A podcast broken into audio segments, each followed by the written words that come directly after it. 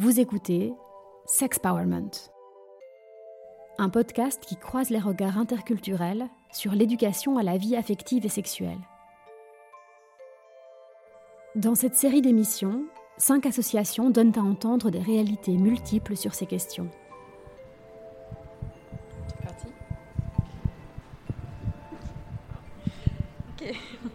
Euh, bonsoir à tous, du coup. Merci d'être euh, venus. Euh, bienvenue à cette table ronde qui a été organisée par Brûlante, brûlant.e.s. du coup, je présente rapidement l'association. C'est une association qui a été cofondée avec Sunju, qui est juste là-bas, qui a organisé la table ronde et qui a organisé celle de vendredi dont on parlera plus tard. Héloïse, ici, qui est notre présidente, et moi-même, Salomé, enchantée. Et euh, c'est moi qui anime cette table ronde parce que, euh, en dehors de Brûlante, je suis éducatrice à la vie affective et sexuelle et du coup, euh, ça fonctionnait avec le sujet de la table ronde. Et cette table ronde, elle fait partie d'un projet européen qui s'appelle Sex Powerment, qu'on fait en partenariat avec la Belgique et le Luxembourg. Le but, c'est de collaborer entre assos européennes pour créer des outils de pédagogie non formelle pour aborder les questions de vie affective et sexuelle. Et on est à la première étape du projet. Donc on a commencé par faire des entretiens avec des professionnels de l'éducation à la vie affective et sexuelle. De ces entretiens, pardon, on a tiré des défis et le but de ces tables rondes, c'est de répondre aux défis. Donc euh, on a fait des entretiens avec des personnes qui nous ont parlé du fait que le militantisme pouvait être un obstacle pour eux et pour elles dans leur euh, métier, tout simplement, que ce soit leur militantisme à elles ou eux ou le militantisme des publics bénéficiaires. Donc le thème de la table ronde, enfin la question à laquelle on va essayer de répondre aujourd'hui, c'est peut-on faire de l'éducation à la vie affective et sexuelle sans être militant ou militante? Et pour répondre à cette question, on a avec nous Patrice Fémius, qui est sexothérapeute et éducatrice à la vie affective et sexuelle, et Emmanuel Duchesne, qui est coach relationnel et qui est la fondatrice de Slow Sex Love Life. Je vais vous laisser vous, vous présenter plus amplement. Bienvenue.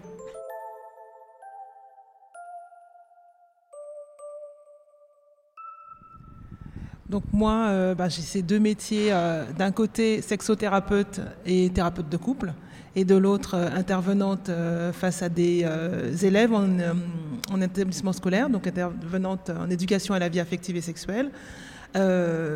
voilà, c'est mes deux activités. Je trouve qu'elles se répondent vraiment bien, puisque c'est un peu les mêmes interrogations que je vais avoir chez mes patients et, et chez les jeunes. Donc voilà, c'est deux piliers qui, qui marchent bien ensemble. Et donc moi, c'est Emmanuel Duchesne. je ne suis pas thérapeute, je suis coach. C'est différent. Et donc je me positionne plutôt du côté euh, développement personnel, euh, de la méditation. Et du coup, l'idée, c'est vraiment, enfin, j'ai commencé avec la méditation orgasmique, le, slow sex, le slow sex love life, c'est vraiment amener la conscience dans les relations. Et du coup, c'est un angle un petit peu différent de, l'angle politique euh, ou militant. Ça n'empêche pas, sauf que c'est une entrée différente. Merci beaucoup. C'est aussi pour ça qu'on voulait vous faire venir toutes les deux, parce qu'on trouve que vous avez des points de vue et des parcours différents. Euh, je voudrais commencer cette table ronde par la première question, qui euh, va un peu donner le ton aussi. on pourrait commencer par définir le militantisme pour vous. Qu'est-ce que c'est le militantisme et est-ce que vous vous considérez comme militante du coup? Bah, moi, ce que j'aime bien euh, dans le terme militantisme, je me suis posé euh, la question en termes de vocabulaire, c'est aussi euh, en anglais activiste. Et je trouve que ça me fait penser à le principe actif dans un médicament. Donc il y a une notion pour moi d'utilité en fait. Donc j'aime bien, j'aime bien ce mot-là. Mais je sais que c'est aussi un mot qui peut faire peur, qui peut avoir l'air un peu clivant avec une notion de lutte ou d'affrontement. Donc voilà, j'essaie de garder le meilleur qui est la notion d'utilité en fait. Et du coup, tu te, considères militante? Je trouve ça compliqué. Enfin, pour moi, ouais, j'ai pas. Enfin, oui, oui, oui. Même si euh, parfois, voilà, c'est ça. Ça peut sembler être un gros mot, mais je pense qu'on on parle toujours de quelque part, on parle toujours de quelque part, on part toujours de quelque part. Et donc, quelque part, moi, quand je suis face à des, à des, à des jeunes, voilà, je, je me considère comme militante. C'est pas un gros mot, c'est ça que je veux dire. Et moi, pour moi, le, militantisme, c'est vrai que moi, j'entends quelque chose de complètement différent. J'entends la notion de combat, de conflit, euh, militant, militaire. Euh, enfin, il y a un truc, voilà, de, presque la guerre pour moi, et, euh, justement d'avoir des oppositions. Et, et, moi, je suis, j'ai des avis très tranchés sur plein de choses, et je, je me je, suis euh, assez sanguine et, intense, et du coup, j'ai pas du tout envie de militer euh, publiquement, en fait. Euh, donc moi, je, considère que j'ai des positionnements, j'ai des des choses qui me des causes ou des choses qui me tiennent à cœur, mais j'ai pas envie de combattre. En fait, j'ai envie de d'être de faire ma vie et, et, du coup je me considère pas militante parce que je pense que si je l'étais je serais une très mauvaise militante. J'aurais peut-être la couverture le petit vernis mais j'aurais pas l'impression de faire grand chose du coup euh, du coup je me considère engagée plus que militante peut-être. C'est un, cran en dessous peut-être. Et en fait on se retrouve sur la notion d'utilité. Tu dirais tu serais une militante mais tu n'aurais pas l'impression de faire grand chose et on a tous envie de faire donc euh, on choisit ses, méthodes quoi. On choisit ses batailles. Ouais. C'est euh, intéressant la différence que tu fais, je trouve, entre engagement et militantisme aussi. Et euh, du coup, bah, vous avez déjà un peu commencé à répondre, mais est-ce que vous pensez que vos métiers, on peut les faire sans être militant ou militante? Et si oui, pourquoi? Sinon, pourquoi? Euh, Je pense qu'on peut avoir l'impression de ne pas l'être militant. Et, je pense que c'est vraiment une question de savoir, enfin, de, se situer soi-même. Donc parfois, euh, on peut se dire, voilà, c'est comme prétendre à l'universalisme en fait. Mais euh, quand je suis face à des jeunes, c'est vrai qu'il y a des, postures que je récuse et donc du coup, je, me positionne en fait. Donc, euh, je considère que quelque part, on l'est toujours un peu, quoi. En tout cas, dans ma posture d'éducatrice. Clairement, je fais la différence avec ma posture de sexothérapeute et de, de thérapeute de couple, où là, bien sûr, face à un individu, euh, j'accompagne, j'éclaire, mais je ne suis, pas, suis pas militante en fait. J'ai ces deux métiers-là et ces deux postures différentes. Ah, c'est marrant. Euh, et donc, euh, ah oui, donc là, on est sur la question. moi, je pense que c'est possible et même préférable de, quand on est face à des jeunes, des personnes qui sont là, enfin, pour pour qu'on les éduque, pour les même plus pour les accompagner face aux questions qui se posent au final. Euh, évidemment, il y a le cadre de la loi qui est important à rappeler. Et après, moi, ma posture, c'est, alors j'ai très peu d'expérience, mais ma posture, c'est d'aider les gens à assumer ce qu'ils ressentent, même si c'est pas de l'avis des autres. Enfin, c'est pour ça que ma, citation, mon, ma phrase, c'est euh, à force de vouloir rentrer dans le moule, on devient tarte. Et les jeunes, quand ils sont adolescents, ils sont en train de se construire leurs pensées, leurs points de vue. Et, j'ai juste envie de leur dire, tu as le droit de, de changer d'avis, tu as le droit d'avoir un avis, tu as le droit de pas en avoir. Et, en fait, c'est ta vie. Et donc, c'est le moment de s'émanciper du groupe pour dire, bah, en fait, moi, je choisis ce qui est bon pour moi. Euh, et, donc ça pourrait être par exemple des jeunes qui vont avoir des postures très traditionnelles et donc à l'opposé du progressisme et dire bah t'as le droit en fait et je vais pas te juger pour ça. Donc c'est vrai que dans ce domaine-là j'aurais tendance à peut-être moins mettre mes idées de côté. Euh, et par contre c'est marrant parce que comme je suis pas thérapeute, moi, moi je suis coach et donc avec des adultes, ben il y a des gens ils vont venir me voir et je vais leur dire je suis pas la bonne personne pour vous. parce que je vais pas vous aider à avoir une sexualité normale. je vais pas réparer votre sexualité pour être dans les, dans les cases. Donc si vous voulez... Euh, je pense c'est ok. Si vous voulez avoir une érection normale, je suis pas la bonne personne pour vous parce que moi je suis pour l'opposé, pour dire laissez vos sexes faire leur vie en fait. Donc là j'ai une posture vraiment euh, engagée, c'est sûr. Et avec les jeunes, euh, je sais pas, c'est un peu différent. Mais après, pour moi, le cadre, c'est la loi et j'essaie de dire, je me cantonne là-dessus, puis le reste, les aider à penser par eux-mêmes. Quand tu dis le cadre de la loi, tu fais référence au fait qu'il devrait y avoir trois interventions par an. Ah bah, c'est idéal, mais apparemment, c'est pas le cas. Non, c'est pas le cas. Moi, j'adorerais suivre des, des, des jeunes, mais euh, voir le consentement dès la maternelle, dès la primaire. Et c'est vrai que j'ai une petite initiation à l'accompagnement. Euh, euh, à la vie euh, sexuelle et affective. Et en fait, ils, étaient là, mais tu peux pas faire des exercices de consentement. Et moi, je suis là, mais mais comment Mais prête-moi ta gomme, euh, est-ce que tu veux me donner la main, est-ce que tu veux jouer avec moi? Mais c'est des situations de consentement euh, qu'on a tout le temps et pourquoi ils pourraient pas apprendre à dire non euh, dès le plus jeune âge? Oui, parce qu'en fait, ils ont tout de suite associé consentement avec pratique sexuelle et donc, du coup, tout le monde freine des cas de fer, en fait. Et au contraire, c'est même, enfin, je veux dire, avec la pédocriminalité et on voit tout ce qui sort aujourd'hui et les chiffres qui sont absolument horribles, mais moi, je pense que, enfin, moi, j'ai eu la chance d'avoir mon père et sa compagne de l'époque qui nous ont montré quand j'avais 8-9 ans un film sur le sujet, euh, on chantait des chansons. Je sais pas si le film canadien, quand c'est mon corps, n'est pas Et ça a été hyper utile pour moi parce que dans des situations, j'ai su réagir. Ou peut-être qu'autrement, j'aurais pas été euh, sensibilisée et j'aurais pas su réagir bien. Donc ça me semble essentiel, quoi. Donc ça, c'est l'éducation dans le cadre de la famille. Toi, tu l'as eu et, euh, et c'est vrai que nous, on essaie de l'amener aussi à tous les enfants à l'école. Et donc je ne comprends pas qu'on puisse pas faire des exercices de consentement avec des enfants dès qu'ils apprennent à parler en fait. Euh, est-ce militant de ma part? Je ne sais pas. Peut-être un petit peu. Pour revenir sur la loi dont tu parlais, il y a une loi qui euh, dit que techniquement on doit avoir trois séances d'éducation à la vie affective et sexuelle par année, de la primaire au lycée. Et aujourd'hui, on en est très très très très loin. Il y a beaucoup d'établissements où il n'y a pas du tout de séances d'éducation à la vie affective et sexuelle. Et euh, il y a des établissements où il y en a, mais c'est toujours sur la base du volontariat. Et souvent, c'est très peu d'heures et c'est des one-shots. C'est voilà, une fois dans l'année.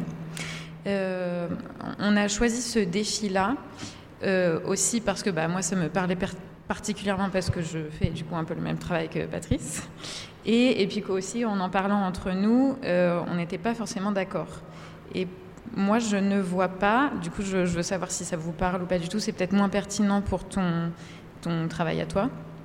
Je, euh, faire de l'éducation à la vie affective et sexuelle dans une société où il y a tellement de biais euh, misogynes, racistes, homophobes, enfin LGBTQ-phobes en général, validistes, tout ça, je ne vois pas comment on pourrait faire ce métier sans être militant, ce qui pour moi ne veut pas dire qu'on doit militer au moment où on fait de la pédagogie, mais qu'on se lance forcément dedans par militantisme. Et si on ne le fait pas par militantisme, je crois que ça m'inquiète. Je ne comprends pas pourquoi on le ferait. Voilà. Et je veux savoir, est-ce que c'est quelque chose qui vous parle ou est-ce que ça vous paraît complètement possible de faire ce travail-là dans ce genre de société sans, euh, sans être militant du tout, que ce soit dans la vie pro euh, ou perso? Moi, je pense que c'est effectivement ce que tu, dis, c'est n'est pas un métier dans lequel on arrive par hasard. Et il y a toujours, euh, enfin, peut-être tu me diras comment toi tu y es arrivé, mais il y a toujours un, déclencheur. Moi, par exemple, ça a été quand mon fils a eu 6 ans, donc il, a, il, a, il a 13 ans maintenant, euh, commencer à réfléchir sur l'impact du porno potentiel et le porno mainstream en me disant, mais c'est grave, et j'avais l'image d'une vague et je me dis, mais moi je suis là avec mes petits bras musclés, euh, comment je vais, lui expliquer que euh, ce qu'il voit dans le porno, c'est ce qu'il verra, parce qu'il avait 6 ans, euh, ce qu'il verra dans le porno, c'est pas bien en fait. Donc j'étais classiquement dans la panique morale de la daronne, mais bon. Mais ça a été ça mon, mon premier moteur en fait. Et après, j'ai construit une activité professionnelle autour, mais ça a été ça. Donc, est-ce que c'est du militantisme? Est-ce que c'est. en tout cas, ça vient, des tripes, quoi moi, c'est pour ça que je me positionne par rapport au cadre de la loi. Enfin, je me positionnerai si j'avais l'occasion de le faire, mais euh, parce que, évidemment, la loi condamne euh, les actes et les propos racistes, homophobes, les discriminations, et, euh, et on est supposé être inclusif pour les personnes qui manquent de validité. Enfin, moi, j'ai des amis qui ont des enfants avec de l'autisme, etc. Et c'est la, croix et la bannière pour qu'ils puissent s'intégrer dans des écoles. Enfin, c'est, on n'a pas les moyens aujourd'hui d'appliquer la loi. Et euh, en effet, les établissements ne font pas toutes les heures qui sont requises par la loi. Et du coup, euh, moi, je, je suis juste pour dire, si on pouvait déjà appliquer la loi, ce serait bien. Et en plus, euh, ce serait pas du, ce serait pas m'opposer. Ce serait, oui, essayer de faire avancer la société pour qu'elle elle rentre dans son cadre qui lui est déjà donné en fait et qui est un peu le minimum. Euh... C'est intéressant de se dire qu'aujourd'hui, militer sur ces sujets-là, c'est peut-être avant tout faire appliquer la loi et que c'est révélateur de beaucoup de choses aussi. Est-ce que tu, voulais ajouter quelque chose? Euh, je voulais savoir, est-ce que dans votre vie perso ou pro, est-ce qu'il y a d'autres actions que vous menez en dehors de ce que vous nous avez déjà décrit, euh, qui sont des actions militantes? Est-ce que vous militez ailleurs? Excellente question. Moi, non. Enfin, je me sens justement me dire, ah, je fais pas grand-chose.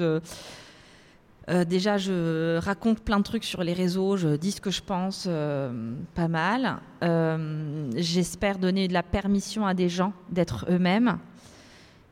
Et ensuite, bah, je, préfère consommer, enfin après c'est ma façon de consommer, je suis chez NRCOP au lieu de le truc le moins cher, je paye un peu plus cher mon électricité, il y a plein de trucs que je paye un peu plus cher parce que je préfère local, enfin voilà, des trucs de base. Puis après, ça m'arrive de contribuer, de faire du bénévolat, de faire des choses euh, pour des personnes euh, voilà, qui ont moins de moyens. Moi, je me, dans ma vie, euh, j'ai pas d'action militante euh, très particulière. C'est surtout parce que c'est un milieu que je découvre, enfin, que je découvre depuis peu, en fait. je suis dans ces milieux un peu plus actifs, activistes depuis 4 ou 5 ans. Donc, euh, je me considère encore beaucoup comme suiveuse.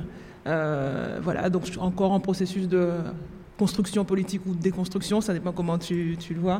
Mais euh, effectivement, mon principal, ma principale activité militante, c'est vraiment autour de l'éducation à la vie affective et sexuelle.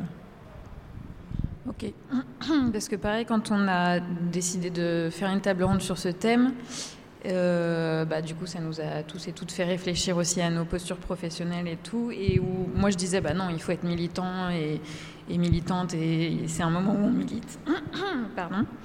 Et, et, puis après, en fait, je me suis rendu compte que, évidemment, je travaillais pas du tout pareil avec les personnes qu'on accompagne en éducation à la vie affective et sexuelle. Et par exemple, à une soirée où il y a quelqu'un qui a des propos misogynes, par exemple. Et pourtant, dans les deux cas, j'ai l'impression que je milite. Euh, et du coup, ma question, c'est un peu qu'est-ce qu'on utilise dans le militantisme de soirée, entre guillemets, ou de manifestation, qu'on ne peut pas utiliser dans la pédagogie? Ou est-ce qu'au contraire, tout ce qu'on utilise dans le militantisme de soirée, entre guillemets, c'est des choses qu'on peut utiliser dans la pédagogie? Moi, alors, si, c'est, ouais, j'essaie d'imaginer. Moi, souvent, je suis avec. Euh, euh, donc là, j'ai une cinquantaine d'années. J'ai tous mes potes qui sont dans des milieux qui ne sont pas forcément euh, euh, aussi progressistes que, les nôtres. Euh, et du coup, c'est vrai que parfois, je deviens la personne à qui on peut poser la question sur c'est quoi un non-binaire, c'est quoi gender fluid, c'est quoi un homme cis Ah ben c'est un homme, ouais, c'est un homme cis. ouais, donc voilà, je deviens un peu la extraterrestre des fois. Des fois, c'est pas forcément confortable, mais pour moi, c'est ouais, plutôt de la pédagogie. pour moi, c'est pas du militantisme. Je vois.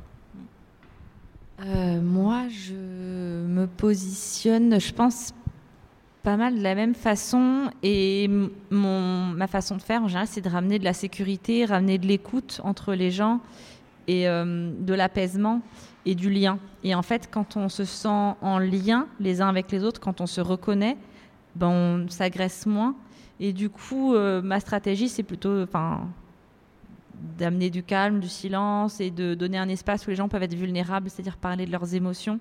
Et quand quelqu'un parle de ses émotions, en général, euh, on a, du mal à les attaquer euh, euh, et, de montrer qu'on vit tous la même chose. Enfin, moi, c'est vrai que quand je fais des événements, souvent, ben, je vais nommer que les gens, ils ont tous des peurs de mal faire, d'être maladroits, ils, ont, ils culpabilisent de certaines choses, ils ont fait des choses qu'ils regrettent. Et tout le monde se reconnaît là-dedans. Et une fois qu'on est tous OK là-dessus, les gens s'agressent un petit peu moins. Et de temps en temps, bah, je rappelle, je rappelle dans mes groupes, il y a une personne qui est hypersensible au bruit. Alors là, vous faites des, applaudissements, c'est difficile. Euh, telle personne euh, qui a telle différence, ben là, elle va pas se sentir incluse. Ben après, je, je, je, le fais pas tout très très bien tout le temps, mais c'est toujours quelque chose que j'essaye de ramener, de dire, est-ce qu'on peut se mettre à la place les uns des autres? Et ça, je pense que je le fais pareil dans tous les contextes. Après, j'ai pas forcément la même casquette, mais euh, c'est ce que j'essaie de faire. Ok, très beau. Je tiens à dire, je suis très touchée par ce que Le lien, la sécurité, euh, écouter les émotions, hein, c'est hyper. Euh, c'est vraiment un fil rouge, très beau. Merci. Et c'est ça, c'est pour ça que le côté combat, là, manifester, aller contre, j'ai l'impression que c'est juste des camps qui se montent les uns contre les autres et que parfois ça empire les choses plutôt que de. Mais bon, je suis la première à, me retrouver dans des situations des fois où. pour déconstruire des a priori que j'ai avec des gens très différents, j'ai fait des trucs assez particuliers et ça n'a pas forcément contribué à déconstruire mes idées euh, préconçues. Mais bon, ça c'est une autre histoire. on, en a parlé aussi un peu avant de commencer la table ronde où tu parlais de groupes Facebook où il y a de plus en plus de gens qui osent poser des questions sur le polyamour, la transidentité, euh, parce qu'on maintenant on peut publier euh, anonymement sur Facebook et que du coup les gens se permettent beaucoup plus de questionnements parce qu'il y a moins la peur euh, du jugement et de pourquoi tu poses cette question-là alors qu'on est en 2022 et que tu devrais être déconstruit ou déconstruite? Et c'est aussi, bah, je trouvais que c'était très lié au sujet de cette table ronde que parfois on fait des choses par militantisme qui ne sont pas de la pédagogie ou en tout cas qui ne peuvent pas fonctionner, en tout cas pas avec tous les publics. Quoi. Est-ce que vous voulez réagir ou... Euh, quand, on avait échangé en amont de la table ronde, vous aviez dit euh, quelque chose aussi qui, était différent pour vous deux et que je trouvais assez intéressant. Euh, tu, je crois que c'est toi, Emmanuel, qui avait parlé de la différence entre aller vers le public ou le laisser venir. Et c'est aussi, aussi quelque chose qui est différent dans tes deux activités, j'imagine, Patrice. Parce que quand on fait de l'éducation à la vie affective et sexuelle, on va vers. Et C'est quand même aussi les jeunes. Hmm? Ils sont un peu coincés en fait, ils sont, captifs. Oui. On va vers eux, mais en fait, voilà, on est prévu dans tel horaire et euh, voilà. Alors que du coup, j'imagine qu'en sexothérapie, euh, c'est beaucoup moins de l'aller vers et beaucoup plus du laisser venir. Et toi, du coup, dans ton coaching et avec Slow Sex Love Life, c'est que de, du laisser venir. Est-ce que, euh, est-ce que vous pouvez développer un peu là-dessus? Est-ce qu'il y a une méthode qui vous paraît mieux qu'une autre? Est-ce que il y a un truc que j'aimerais bien faire, mais ça ne répond pas complètement à ta question. Mais C'est faire de l'aller vers, mais vers les parents, en fait. Moi, je... faire un truc. Moi, je rêverais de pouvoir faire des, des ateliers qui seraient euh, comment, euh, comment parler de sexualité avec mon enfant, pas à mon enfant, mais avec mon enfant. Ça, c'est l'aller vers que je ne sais pas trop comment euh, construire, mais c'est quelque chose qui me motiverait vraiment. Complètement, je te rejoins complètement là-dessus. Et c'est vrai que toutes ces histoires, euh, je ne sais pas comment expliquer, mais en fait, l'accompagnement, l'éducation à la vie affective et sexuelle, euh, c'est pas ça le problème. C'est pas le problème. Est-ce que c'est militant ou pas? Est-ce que c'est bien de le faire dans les écoles ou pas? Toutes ces questions-là se posent parce que la société autour n'est pas à l'aise avec ça. Et c'est le fait que euh, que la société n'est pas à l'aise. Parce qu'après, si, si vraiment euh, c'était des sujets vraiment ouverts, où tout le monde pouvait discuter, où il y aurait accès facilement à des bonnes ressources, euh, ça c'est un jugement, mais des ressources qui ne sont pas à la pornographie gratuite sur Internet ou des agressions, ou, enfin bref, vous voyez ce que je veux dire. eh bien oui, dans ce cas, ci déjà c'était accessible et que c'était dans la culture générale, on pourrait dire que l'école c'est le meilleur endroit, mais parce que c'est nulle part, autant il faut le faire pour que ce soit accessible, c'est super important. Et c'est vrai que si on pouvait avoir les parents, ça serait génial, ça, serait, très bien, mais ils viennent pas souvent en réunion. Euh. Euh, ouais, mais, faire des ateliers, tu vois, parents, parents, euh, moi j'adorerais ça, quoi hyper important. Et, moi-même, la première, je, je n'ai pas d'enfant et donc je suis là, ok, ça c'est un sujet que je n'ai pas besoin de d'aller trouver des réponses. Et moi, j'ai des enfants que je garde ou que je vois et, je, dis à leur, enfin, je dis, bah ça, c'est des questions que tu vas voir avec tes parents parce que moi, ce que je vais te dire, ça me, ça me regarde moi et j'ai peut-être que tes parents, ils veulent attendre plus de temps, ils veulent expliquer d'une façon ou d'une autre. Enfin, voilà, j'essaie de, voilà. Et du coup, ce que je voulais dire, c'est, euh, en effet, moi, je laisse les gens venir à moi. Et euh, par contre, si on veut, je pense, changer euh, la société, ben, il faut aller vers dans les, institutions, dans les, entreprises, dans les écoles, dans les universités. Et sinon, il y a des gens qui viendraient jamais autrement. Et je trouve que c'est une bonne chose de le faire. Euh, voilà. Après, ça demande. Enfin, moi, pour moi, rien que d'y penser, c'est comme wow, il faut comme ménager la chèvre et le chou et 15 000 autres euh, choses pour heurter personne, pour faire attention aux différentes sensibilités et pour euh, justement créer de, bah, de la bienveillance, de l'union, de la tolérance. Euh, il y a un cadre à construire que euh, voilà, c'est un peu du non-jugement. Ouais. Mm. C'est pas un peu militant tout ça? Bah si, mais je le fais pas. Mais non, mais je suis pour, mais je le fais pas. Mais, mais tu seras engagée. Bah ouais. Bah ouais. Mais je suis paresseuse. C'est super intéressant, pardon. Et, euh, et euh, notamment la question des parents, j'ai l'impression que quand on fait de l'éducation à la vie affective et sexuelle, techniquement, on n'est qu'avec les élèves euh, dans la salle et une personne qui accompagne. Et pourtant, presque à chaque fois, j'ai l'impression d'avoir à convaincre tellement d'entourage autour d'eux, et que c'est aussi un des obstacles. Bah, qui fait que c'est compliqué aujourd'hui d'avoir de, faire ces séances-là et aussi la question du jugement. Euh, c'est plus une question pour Patrice. Là, on a commencé du coup à évoquer les différences entre ta posture en tant que sexothérapeute et éducatrice à la vie affective et sexuelle, euh, notamment sur la question de l'aller vers ou du laisser venir. Est-ce qu'il y a d'autres différences de posture qui sont euh, notables que tu pourrais expliquer? Je dirais que peut-être que la posture de sexothérapeute et thérapeute de couple elle demande d'être encore plus euh, ancrée en fait. Et ancrée en soi pour, euh, garder le lien avec, avec le patient. Donc je la trouve, et c'est vrai que ça demande aussi d'être supervisé, d'être soi-même en thérapie. Donc c'est vraiment ça que je vois comme, comme différence. je trouve ça plus fluide, la posture d'intervenant en, en, milieu scolaire. J'ai une dernière question. Dans, le militantisme, euh, ces dernières années, j'ai l'impression que ça a un peu évolué, mais il y avait beaucoup la question de la colère. Est-ce que la colère, c'est légitime? Quand est-ce qu'elle est bienvenue? La colère de qui? Est-ce qu'on l'accepte? Est-ce qu'on la réprime? Tout ça. Est-ce que la colère, euh, elle est aussi légitime dans vos activités professionnelles et à la fois la vôtre et celle des personnes que vous accompagnez? C'est une, émotion que je, que je maîtrise très mal du coup, avec laquelle je suis très très mal à l'aise. Euh, du coup, c'est pratiquement une émotion que je m'interdis.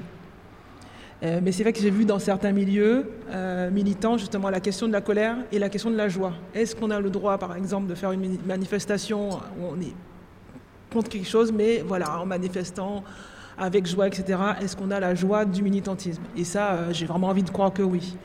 La colère, je ne suis pas la meilleure personne pour répondre à ça. Alors moi, je suis euh, bah, bienvenue. Enfin, moi, j'ai envie de te dire, viens, viens à la maison. Euh, la colère, je suis pro-colère. Euh, et donc, je suis, je suis pour qu'elle s'exprime et qu'elle soit. Je suis, elle, pour moi, elle est toujours légitime. Voilà, ça c'est posé. la colère est toujours légitime. C'est une émotion. On peut pas. On la ressent, point. Elle est là, on la constate. Et pour moi, il y a un temps pour qu'elle s'exprime et puis un temps pour une fois qu'elle est passée, qu'elle s'est exprimée, pour euh, se dire vraiment les choses. Mais ce qu'on dit sous le coup de la colère, pour moi, c'est les émotions qui s'expriment. Et une fois que ça s'est passé, on va se poser et s'expliquer tranquillement. Et donc moi, je suis dans mes... Donc j'ai quand même fait pas mal d'ateliers, de, stages entre femmes. Mais il y a beaucoup, beaucoup, beaucoup de colère. Et euh, il est hors de question qu'elles doivent la réprimer encore et nulle part en fait. Donc c'est vrai que, comme je disais tout à l'heure, il y a aussi, moi, mon une partie du travail, c'est dans la gestion de groupe de à la fois faire attention que les gens ne sont pas agressés par la colère d'une personne, que ne le prennent pas personnellement, puissent l'accueillir sans être affolés, inquiétés ou se sentir euh, mal à cause de ça, et que les personnes qui ressentent cette émotion puissent l'exprimer sans prendre encore plus sur elles, quoi.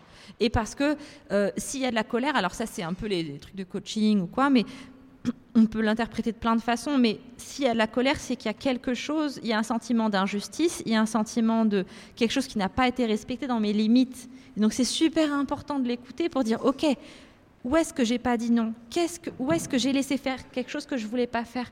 Alors évidemment, souvent, entre guillemets, le mal est fait, par contre, si on utilise le fait d'être en colère pour dire c'est quoi que je ferais différemment la prochaine fois pour que ça ne m'arrive plus, au moins on a appris quelque chose et on avance. Donc quand il y a de la colère, pour moi, il y a un potentiel de changement. Et quand il y a de la colère, ça nous donne l'énergie de faire bouger les choses qu'autrement dire oh, bon bah c'est pas grave c'est pas idéal mais bon je m'adapte et on s'adapte on s'adapte on s'adapte puis on explose quoi Ok. Donc le- la colère peut avoir une vraie place et a priori doit avoir une vraie place euh, selon toi, mais du coup c'est aussi un exercice compliqué de gestion de ressenti à la fois de la personne en colère et des personnes en face. De, oui. Ok. Hyper intéressant. Et euh, bah, encore merci à vous et je voudrais aussi remercier euh, Antoine de Radioactivité qui a enregistré et géré le son de cette table ronde. Merci beaucoup.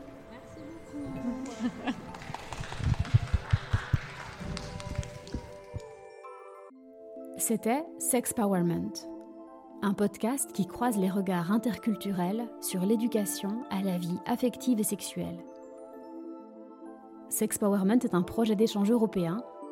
Retrouvez les différents épisodes sur les plateformes de diffusion audio et rendez-vous sur notre compte Instagram sexpowerment-project.